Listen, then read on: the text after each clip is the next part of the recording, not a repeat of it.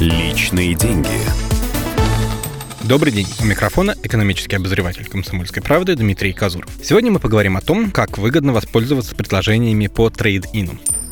Это система покупки, при которой покупатель отдает продавцу старую вещь за счет стоимости новой. Проще говоря, вы меняете что-то старое на что-то новое, разумеется, с доплатой. По такой схеме можно приобрести автомобиль, бытовую технику, смартфон, промышленное оборудование. Недавно начали даже появляться аналогичные предложения на рынке недвижимости. Но чаще всего так покупают машины, так что дальше будем о них. В российском законодательстве в принципе нет такого термина, как трейдин, так что с юридической точки зрения это все сделки купли-продажи, просто с дополнительными условиями в договорах. Автосалонов разных марок условия трейдина различаются. Кто-то принимает автомобили только своей марки, кто-то какие угодно. Одни устанавливают ограничения по возрасту машины, другим это не важно. Как бы то ни было, есть несколько основополагающих моментов, которые справедливы для любой торговой точки. В первую очередь нужно оставить авто, которое вы хотите сдать, для оценки в салоне. По итогам диагностики вам назовут сумму, которую готовы скинуть в цене новой машины. Оценка всегда будет дешевле, чем рыночная цена. В этом выгода салона. Купить подешевле, а потом продать подороже. Салон ведь берет на себя хлопоты, связанные с мелким ремонтом и чисткой. Все это деньги. Клиент же в таком случае экономит в первую очередь время и силы. Ему не нужно готовить машину к продаже, искать покупателя, потом искать, где бы купить нового железного коня. Обмен с помощью трейдина можно провернуть вообще в один день. Хотя мыть капот и пылесосить салон не придется, машина должна быть в исправном техническом состоянии. Битое авто в трейд-ин не примут. И, конечно, машина не должна иметь каких-либо ограничений для отчуждения, то есть быть залогом или находиться под арестом. Наконец, она должна находиться в собственности у человека, который собирается с ее помощью выторговать себе скидку. С новым автомобилем, покупаемым в трейдин, тоже есть свои особенности. Чаще всего в салонах ограничено число моделей, участвующих в программе, а также их комплектация. Кроме того, выбирать нужно из ассортимента именно того салона, куда вы сдали отслуживший верой и правдой железного коня. Подписывая договор, будьте внимательны, как и при подписании любого другого документа. Убедитесь, что это именно купля-продажа, а не оказание услуг по поиску покупателя вашей машины. Во втором случае старое авто останется вашей собственностью, и платить за него налоги придется вам, хотя стоять он будет в салоне.